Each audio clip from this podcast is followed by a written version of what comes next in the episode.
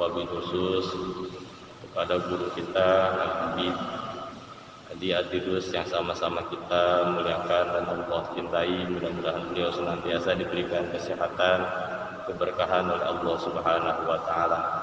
Juga kepada seluruh jamaah Masjid Agung Al-Wahiriyah yang amat sangat saya hormati dan Allah muliakan. Alhamdulillah kita bersyukur kepada Allah Subhanahu wa taala karena sampai detik ini Allah terus memberikan berbagai macam kenikmatan kepada kita semua. Di antara banyaknya nikmat-nikmat yang telah Allah anugerahkan kepada kita, ada satu nikmat yang harus kita cermati untuk selanjutnya kita syukuri, yaitu nikmat berupa kesempatan. Betapa banyak orang-orang di sekitar kita yang saat ini sedang sakit tetapi Allah Subhanahu wa taala masih memberikan kepada kita kesehatan dan alhamdulillah kesehatan tersebut kita gunakan untuk kebaikan dan di antara banyaknya kebaikan yang harus kita prioritaskan adalah mencari ilmu. Jamaah rahimakumullah, kita telah membahas salah satu bab yang amat sangat penting yang tidak boleh kita lewati yaitu mengenai tentang sholat. Sholat sendiri ada dua ilmu yang harus kita pelajari. Yang pertama adalah ilmu syariah atau ilmu fikih. Yang kedua adalah ilmu tentang ruh sholat yang dibahas di dalam tasawuf. Kita telah mempelajari hampir tiga pertemuan kita mempelajari tentang ilmu sholat. Nah sekarang kita akan mempelajari tentang apa sih itu khusyuk secara lebih mendalam lagi. Ketika kita mendengar kata khusyuk, banyak sekali hoax, hoax atau berita-berita tidak valid mengenai khusyuk tersebut. Katanya khusyuk itu susah, khusyuk itu sulit. Khusyuk itu hanya bisa diperoleh oleh orang-orang wali misalnya. Khusyuk itu tidak bisa dipelajari. Ternyata itu semua adalah hoax atau berita-berita bohong yang selama ini kita percayai. Jadi banyak sekali ulama-ulama tasawuf wabil khusus Imam Ghazali itu menerangkan tentang ilmu husu. Berarti husu ini bisa dicari, bisa dipelajari dan ini adalah hak semua orang bagi khusus kaum muslim. Jadi husu ini bisa kita pelajari siapa pun kita asalkan tahu bagaimana cara mengambil husu tersebut. Nah kemarin kita telah membahas yang di kertas selembar itu di bawah Enggak ya Allah. Kita telah membahas apa eh, khusu hanya sedikit kemarin kita bahas. Ada di kertas lembar sebenarnya kemarin yang sudah saya fotokopikan. Kalau baca itu lebih enak. Jadi khusu huwa al khudu'u yang artinya adalah ketundukan atau menyadari kehambaan. Jadi ketika kita sholat, kita harus membangun satu sikap dalam hati kita bahwa ini adalah tanda kehambaan saya kepada Allah Subhanahu wa taala. Tanda kepatuhan. Kita ini hamba dan Allah Subhanahu wa taala adalah pencipta. Yang namanya hamba harus mengikuti apa yang diperintahkan oleh tuannya maka sholat adalah salah satu cara kita menunjukkan kita ini hamba dan patuh kepada Allah Subhanahu wa taala. Nah, yang dimaksud dengan khudu maknahu al-inqiyadu lillah, kepatuhan totalitas kepada Allah Subhanahu wa taala. Wa fi lisanil haqiqah dan ditinjau dari lisan haqiqah yaitu substansi dari khusyuk tersebut wahwa al khawfud daimu fi qalbi. Jadi rasa takut yang terus menerus ada dalam hati kita. Nah ini dibuktikan, dicontohkan oleh Sayyidina Ali bin Abi Thalib karamallahu wajhah. Ketika beliau ingin sholat itu e, wajah beliau itu pucat pasi. Badan beliau bergetar. Ditanya oleh istrinya wahai suamiku kenapa engkau bisa sampai segi, sampai begitu? Kata Sayyidina Ali menjawab bukankah aku akan menghadap Tuhan yang menciptakan seluruh alam semesta? Jadi ini sudah dicontohkan oleh sahabat Rasulullah SAW yaitu Sayyidina Ali bin Abi Thalib. Ketika beliau ingin sholat, badan beliau bergetar hebat. Karena merasa, merasakan uh, haibah yaitu merasakan ketakutan dalam hati beliau kepada Allah Subhanahu wa taala. Wal qiyamul qalbi tegaknya atau utuhnya hati di hadapan Allah Subhanahu wa taala. Jadi ketika kita sholat yang pertama yang harus dibangun adalah rasa ketakutan. Yang kedua adalah totalitas. Hati kita tidak lari ke mana-mana. Utuh di hadapan Allah Subhanahu wa Ta'ala. Kemarin kita telah singgung sedikit. Jadi ketika kita sholat, lalu hati kita lari ke mana-mana, bahwasanya kata Rasulullah Shallallahu Alaihi Wasallam, Allah Subhanahu Wa Taala itu berbicara kepada kita, wahai ibni Adam, apakah aku tidak lebih baik daripada objek yang sedang engkau cermati, yaitu selain aku. Jadi ketika hati kita lari ke mana-mana, Allah itu berkata seperti itu, menyinggung kita. Ketika engkau ingin apa pun, pasti meminta kepada aku. Kenapa engkau menengok kepada selain aku? Akulah yang maha berkuasa atas segala sesuatu aku yang menciptakan segalanya tetapi kenapa hati engkau engkau persembahkan kepada makhlukku kepada segala sesuatu selain Allah Subhanahu wa taala bihammi majmu'in keinginan yang menyeluruh. Maksudnya waqiyamul qalbi baina yadayillah artinya adalah bihami majmu'in keinginan yang menyeluruh. Hanya kepada Allah Subhanahu wa ta'ala tidak kepada yang lain.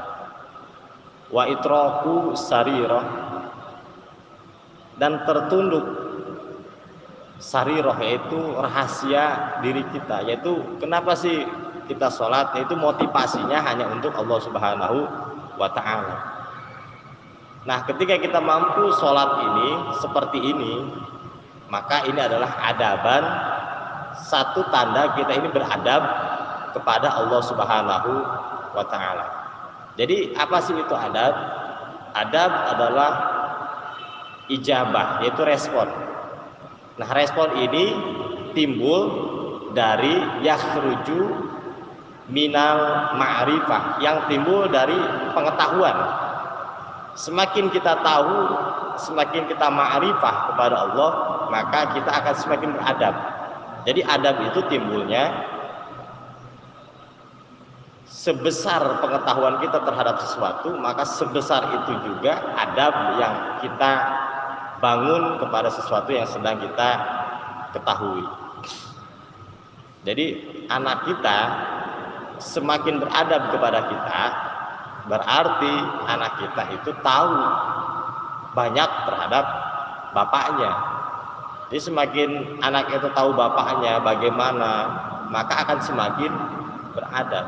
Jadi kalau anak kita ini kurang adab kepada kita, bisa jadi anak kita itu tidak tahu siapa kita. Makanya harus kita kasih tahu bahwa bapak tuh gini gini, gini agar dia ber, beradab. Nah tugas para ulama adalah ngasih tahu Allah itu bagaimana, bahwa Allah itu maha baik, maha sempurna, maha segalanya. I, tujuannya adalah agar orang yang sedang kita dakwahi semakin beradab kepada Allah Subhanahu wa taala. Nah, adab hamba kepada Allah Subhanahu wa taala itu ditunjukkan ketika dia sholat. Karena sholat menurut Rasulullah Shallallahu Alaihi Wasallam itu bila hijabin, nggak ada hijabnya. Kalau kita sholat itu antara kita dengan Allah tuh nggak ada hijabnya. Nah, ketika nggak ada hijabnya, lantas kenapa kita tidak beradab kepada Allah Subhanahu wa taala? limusyahadatan rabbil alamin ittafaqa ahlul ilmi dan telah bersepakat para ahli ilmi ahli ilmi di sini adalah para ulama tasawuf ala anal khusu'a mahaluhu al qalbu sesungguhnya khusu ini tempatnya di hati. Nah ini isyarah ini pernah diberikan oleh Rasulullah Shallallahu Alaihi Wasallam. Lau khasha'a qalbu hajal la khasha'ati jawarihuhu. Apabila dia khusyuk hatinya maka anggota tubuh yang lainnya pun akan khusyuk jadi tempat yang khusyuk adalah di di sini di hati kita bukan di anggota badan anggota badan hanya ikut kepada hati kita nah khusyuk ini tempatnya ada di hati. Nah, salah satu cara agar khusyuk adalah dengan memperbanyak zikir di luar sholat. Yaitu zikir yang paling bagus adalah dengan menyebut La ilaha illallah. Kenapa kita nggak khusyuk? Karena banyak gambaran-gambaran makhluk, gambaran masalah kehidupan, banyak sekali gambaran-gambaran tentang harapan atau keinginan-keinginan kita. Jadi itulah yang menutupi hati kita tidak khusyuk. Makanya Rasulullah Shallallahu Alaihi Wasallam pernah bersabda, "Kulu syai'in sakolatun, wasakolatul kolbi zikrullah." Segala sesuatu ini ada alat penggosoknya ya, untuk membersihkan. Nah, alat yang paling bagus untuk membersihkan hati kita dari gambaran-gambaran makhluk tersebut adalah dengan memperbanyak zikir kepada Allah Subhanahu wa taala. Ketika hati kita apa hati kita sering di, disikat oleh zikir, maka otomatis akan terbawa di dalam sholat. Otomatis kita akan menjadi khusyuk. Nah, hadis ini diriwayatkan oleh Hakim dan Imam Tirmizi. Nah, sekarang kita akan lihat marotib, tingkatan-tingkatan orang dalam sholat. Jadi seseorang itu ada tingkatan-tingkatannya. Saya dengan bapak itu nggak sama. Bisa jadi saya lebih rendah dibanding bapak. Nah makanya kita lihat tingkatan-tingkatan orang ketika di dalam sholatnya atau tingkatan khusus seseorang di dalam sholat. Jadi khusus itu ada banyak ada khusyuk karena ketakutan, ada khusyuk karena ini. Nah nanti kita lihat khusyuk karena takut itu tandanya apa. Mudah-mudahan kita masuk ke dalam kategori ini.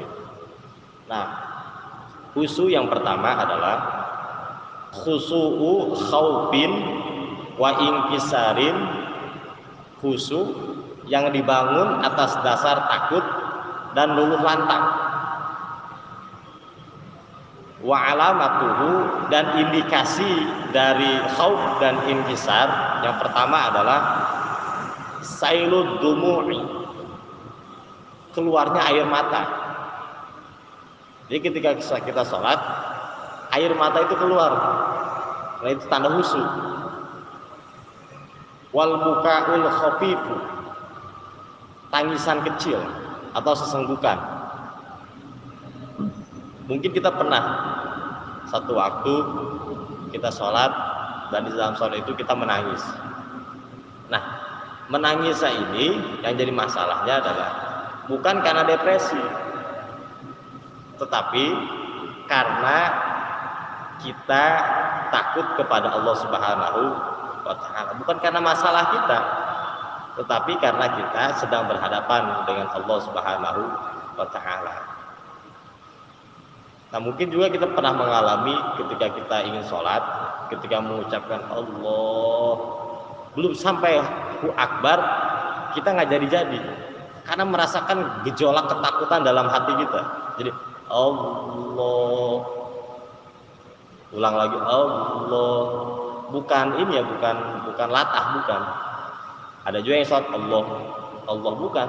Tetapi ini timbul dari dalam hati kita jadi kita seolah-olah melihat kebesaran Allah Subhanahu wa taala. Jadi ketika mengucapkan Allah itu tergambar segala bentuk kemahabesaran Allah Subhanahu wa taala. Nah, tandanya adalah sailul dumu'i wal bukaul khafid. Tangisan kecil atau sesenggukan. Yang kedua, susu'u ta'zimin wa haibah. Khusu yang dibangun atas rasa ta'zim, penghormatan dan haibah, rasa gentar. Wa alamatuhu dan alamatnya adalah adamul haroka illa darurah. Tidak ada gerakan kecuali darurah. Jadi ketika kita sholat, jawari kita atau anggota badan kita ini benar-benar fokus, benar-benar ada di situ saat itu. Gak beda jauh ketika kita mengidolakan sosok. Ketika sosok itu ada di hadapan kita, tentu kita akan terdiam, terpana, tidak bisa bicara apa-apa. Nah seperti itu ketika kita sholat, khusyuk yang dibangun atas dasar takjim, maka seolah-olah kita itu patung atau batu. Nggak bergerak, bergerak kecuali daunro artinya karena emang harus waktunya ruku bergerak, waktunya sujud dia bergerak. Nah tanpa selain itu kita tidak bisa bergerak. Jadi ibadah ketika kita berhadapan dengan seorang kiai atau seorang habaib lah. Bisa kita ngepen sama Habib Umar yang ada di Hadramut. Ketika kita berhadapan dengan Habib Umar, pasti kita keluh, nggak bisa ngomong apa-apa, nggak bakal bisa bergerak. Kecuali Habib Umar yang memerintah, saya akal apa akul makanlah. Atau e, silahkan e, berdiri. Otomatis kita akan berdiri. Nah itulah rasa uh, khusyuk yang dibangun atas dasar tajib alamatnya adalah ada muharokah tidak ada gerakan ada lagi khusyuk yang dibangun atas khusyuk farhin khusyuk yang dibangun atas dasar riang gembira ya mungkin kita pernah ketika sholat kita ini benar-benar merasakan nikmat dari Allah Subhanahu wa taala. Jadi dalam salah satu skrip hikam Ibnu Athail Al-Sukandari beliau pernah berkata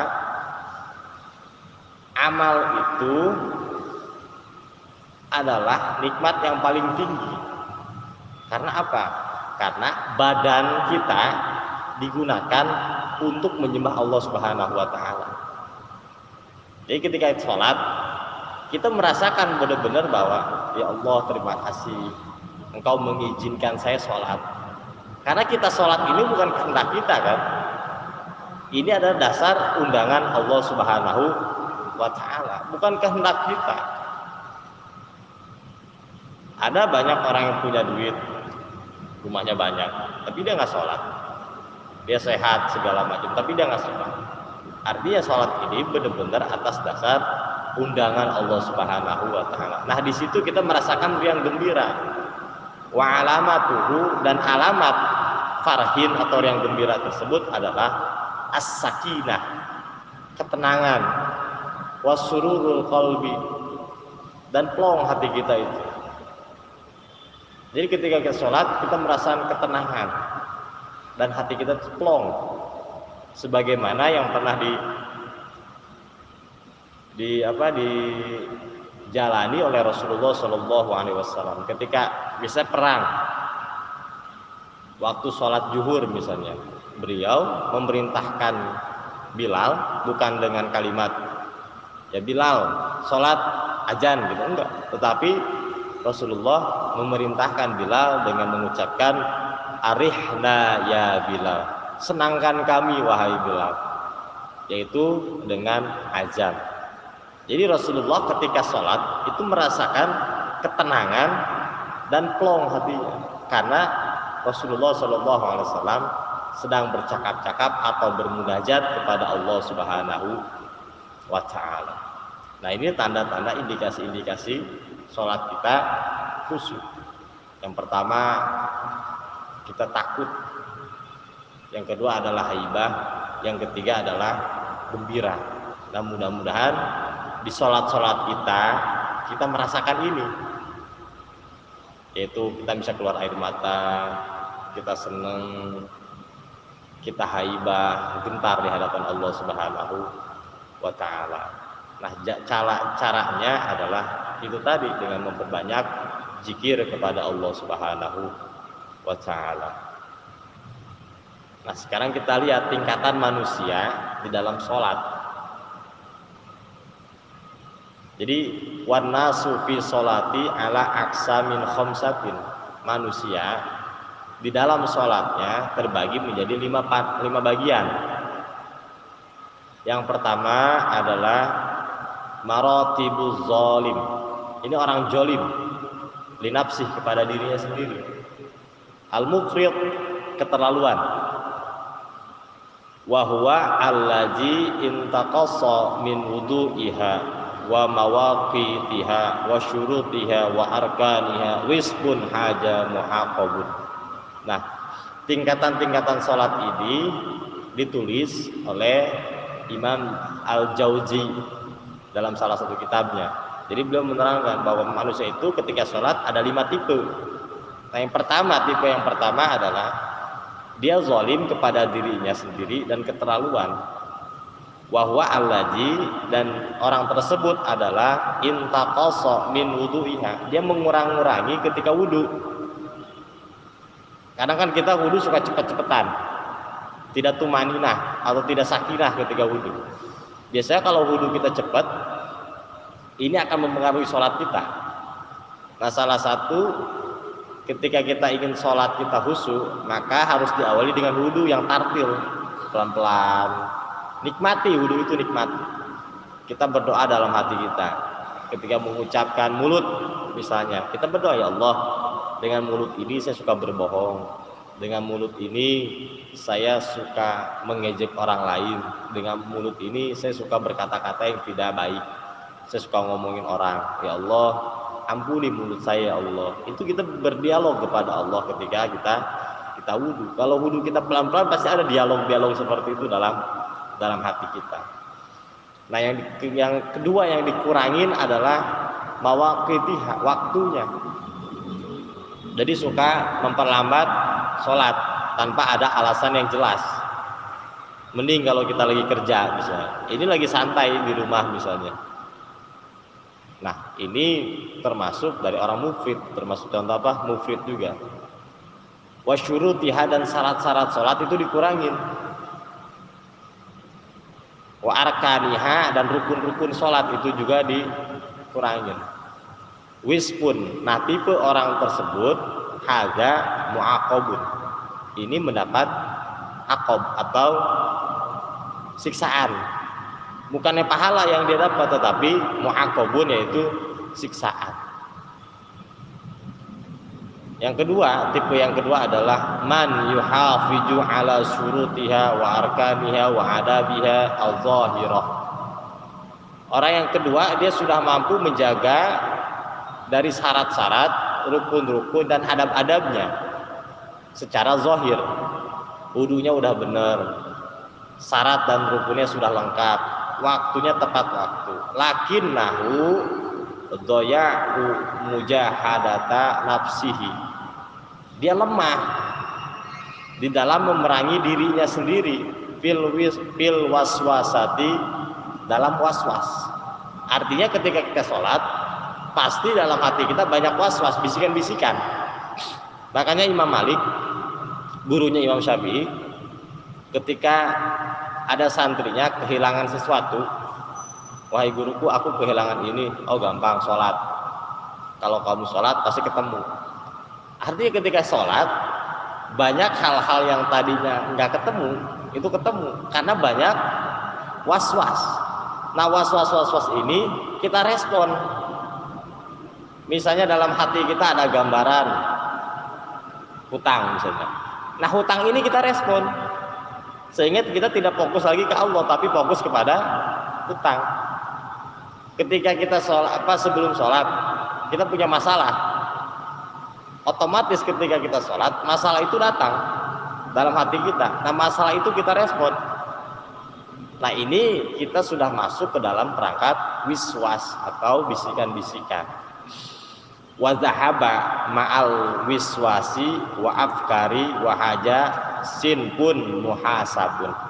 Wa jahaba dan dia terbawa beserta wiswas tersebut dia pecah konsentrasi wal afkari dan dia memikirkan hal tersebut wiswas tersebut wahada sin pun muhasabun. Dan orang tipe seperti ini akan dipertimbangkan. Jadi sholatnya bisa diterima bisa bisa tidak. Nah, kalau kita berkaca, misal umur kita 50 tahun. Sekarang atau umur 30 tahun atau umur 20 tahun, masa sih sholat kita kualitasnya sama seperti sholat 15 tahun saat kita akil balik? Tidak ada peningkatan sholat kita. Baik secara zahir ada peningkatan, artinya kita e, tidak main-main lagi seperti waktu waktu kita bisa sekolah.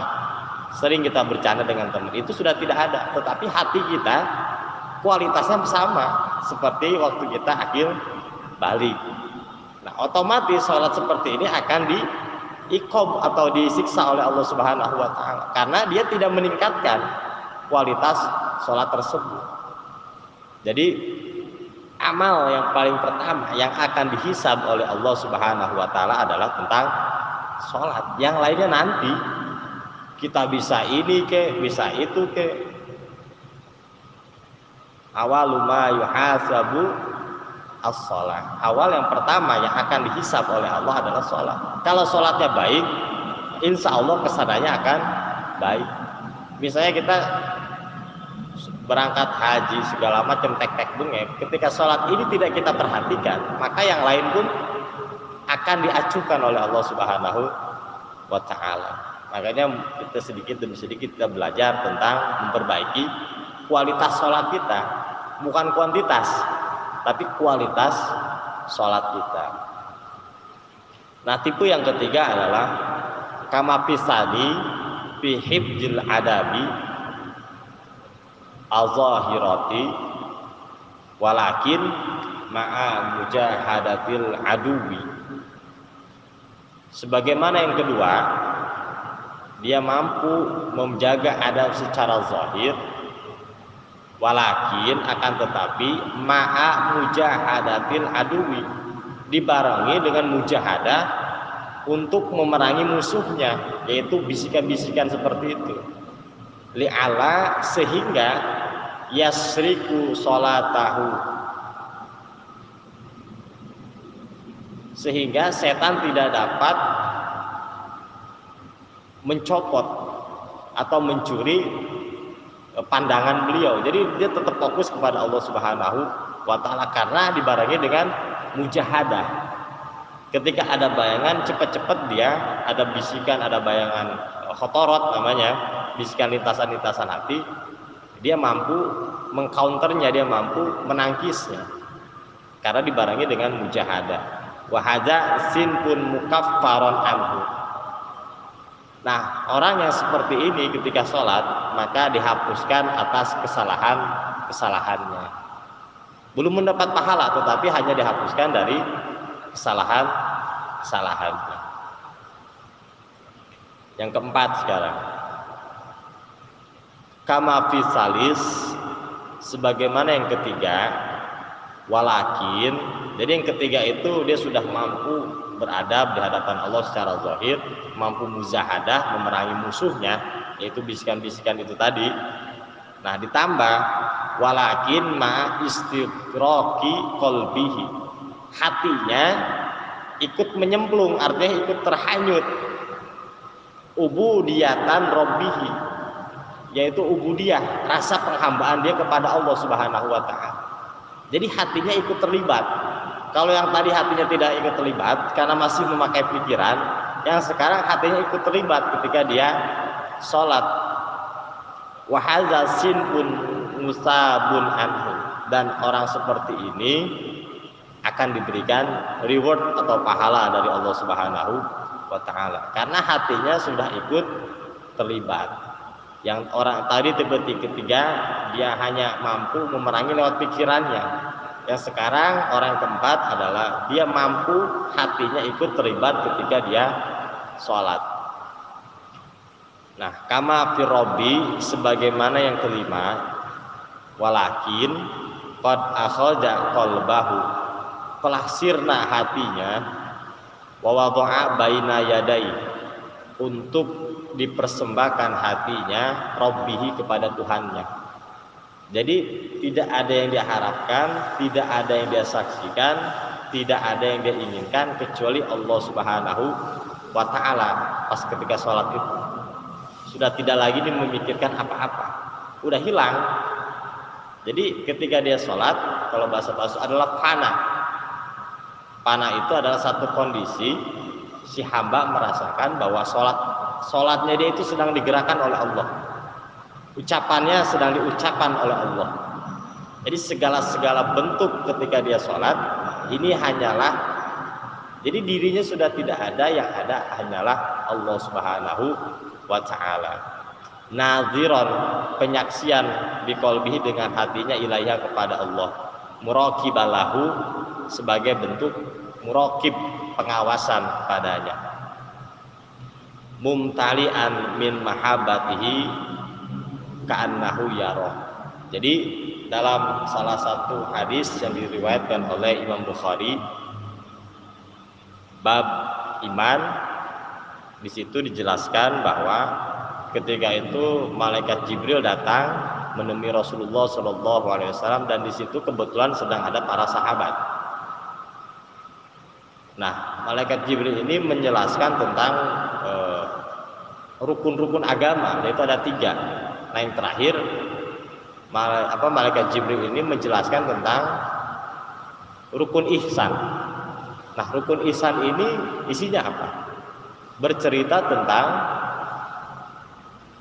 anta'budallaha ka'annaka tarot fa lam takun tarot fa innahu yarok beribadahlah engkau seolah-olah engkau melihat Allah kalau enggak mampu, maka Allah pasti melihat engkau.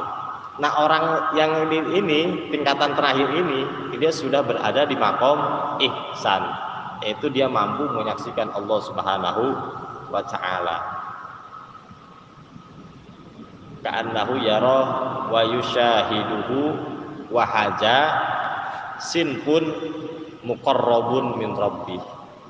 Nah, orang tipe terakhir ini adalah muqarrabun yaitu orang yang didekatkan oleh Allah Subhanahu wa taala.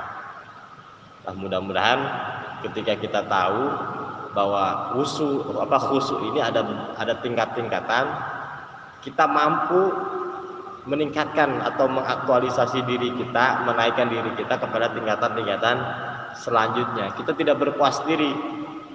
Kita ingin terus belajar bagaimana apa agar sholat kita terus mendapatkan yang terbaik. Nah, itu tadi caranya adalah dengan memperbanyak zikir kepada Allah Subhanahu wa taala. Nah, pembahasan sholat itu sangat panjang sebetulnya. Cuman saya ringkas, nanti mudah-mudahan kita ada eh, apa? Ada pelajaran tambahan mengenai sholat ini. Kenapa saya eh, selingi dengan sholat? Karena kita ini sedang membahas bab sabar. Nah, sabar itu terdiri dari tiga pilar. Yang pertama ilmu, yang kedua halun, yang ketiga amalun. Ilmu mengenai sabar, ilmu mengenai musibah. Halun yaitu kondisi ketika kita sabar. Yang ketiga adalah praktek sabar. Nah, praktek sabar ini harus dibarengi dengan sholat. Jadi saya gandeng sholat ini. Jadi sebagai manusia biasa, tentu musibah yang sedang kita hadapi ingin cepat keluar. Makanya Allah memberikan jawaban, wasta'inu bisobri wassalah. Mintalah pertolongan kepadaku dengan dua cara. Yang pertama sabar, yang kedua adalah sholat. Tapi sholat yang bagaimana dulu yang bisa menarik pertolongan Allah Subhanahu wa taala, yaitu sholat yang di dalamnya hati kita ikut terlibat yaitu khusyuk. Nah, mudah-mudahan setelah pembahasan sholat ini kita akan meringkas tentang e, bab sabar. Kita akan ringkas insya Allah pada pertemuan yang akan datang. Karena sabar ini adalah sesuatu yang wajib hukumnya dan selalu ada sampai kapan pun sampai di mana pun pasti sabar ini akan selalu ada dan menempel dalam diri kita dan mudah-mudahan ilmu ini bisa kita amalkan dan bisa bermanfaat untuk kita semua untuk menambah kualitas ibadah kita kepada Allah Subhanahu wa taala. Dan mungkin sebelum saya tutup eh, ada yang bertanya dulu mangga silakan.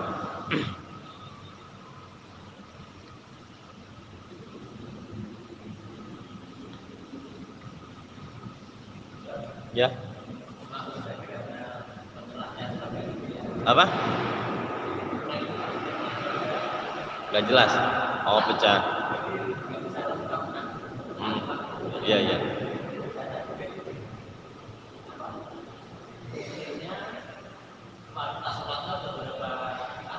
Ada lima, ada lima, lima tingkatan. Oh. Itu ini sebenarnya tugas DKM, tugas DKM biar beli mic yang khusus gitu. Ya, segini, oh segini giniin aja ya jadi pertama yang lima itu adalah orang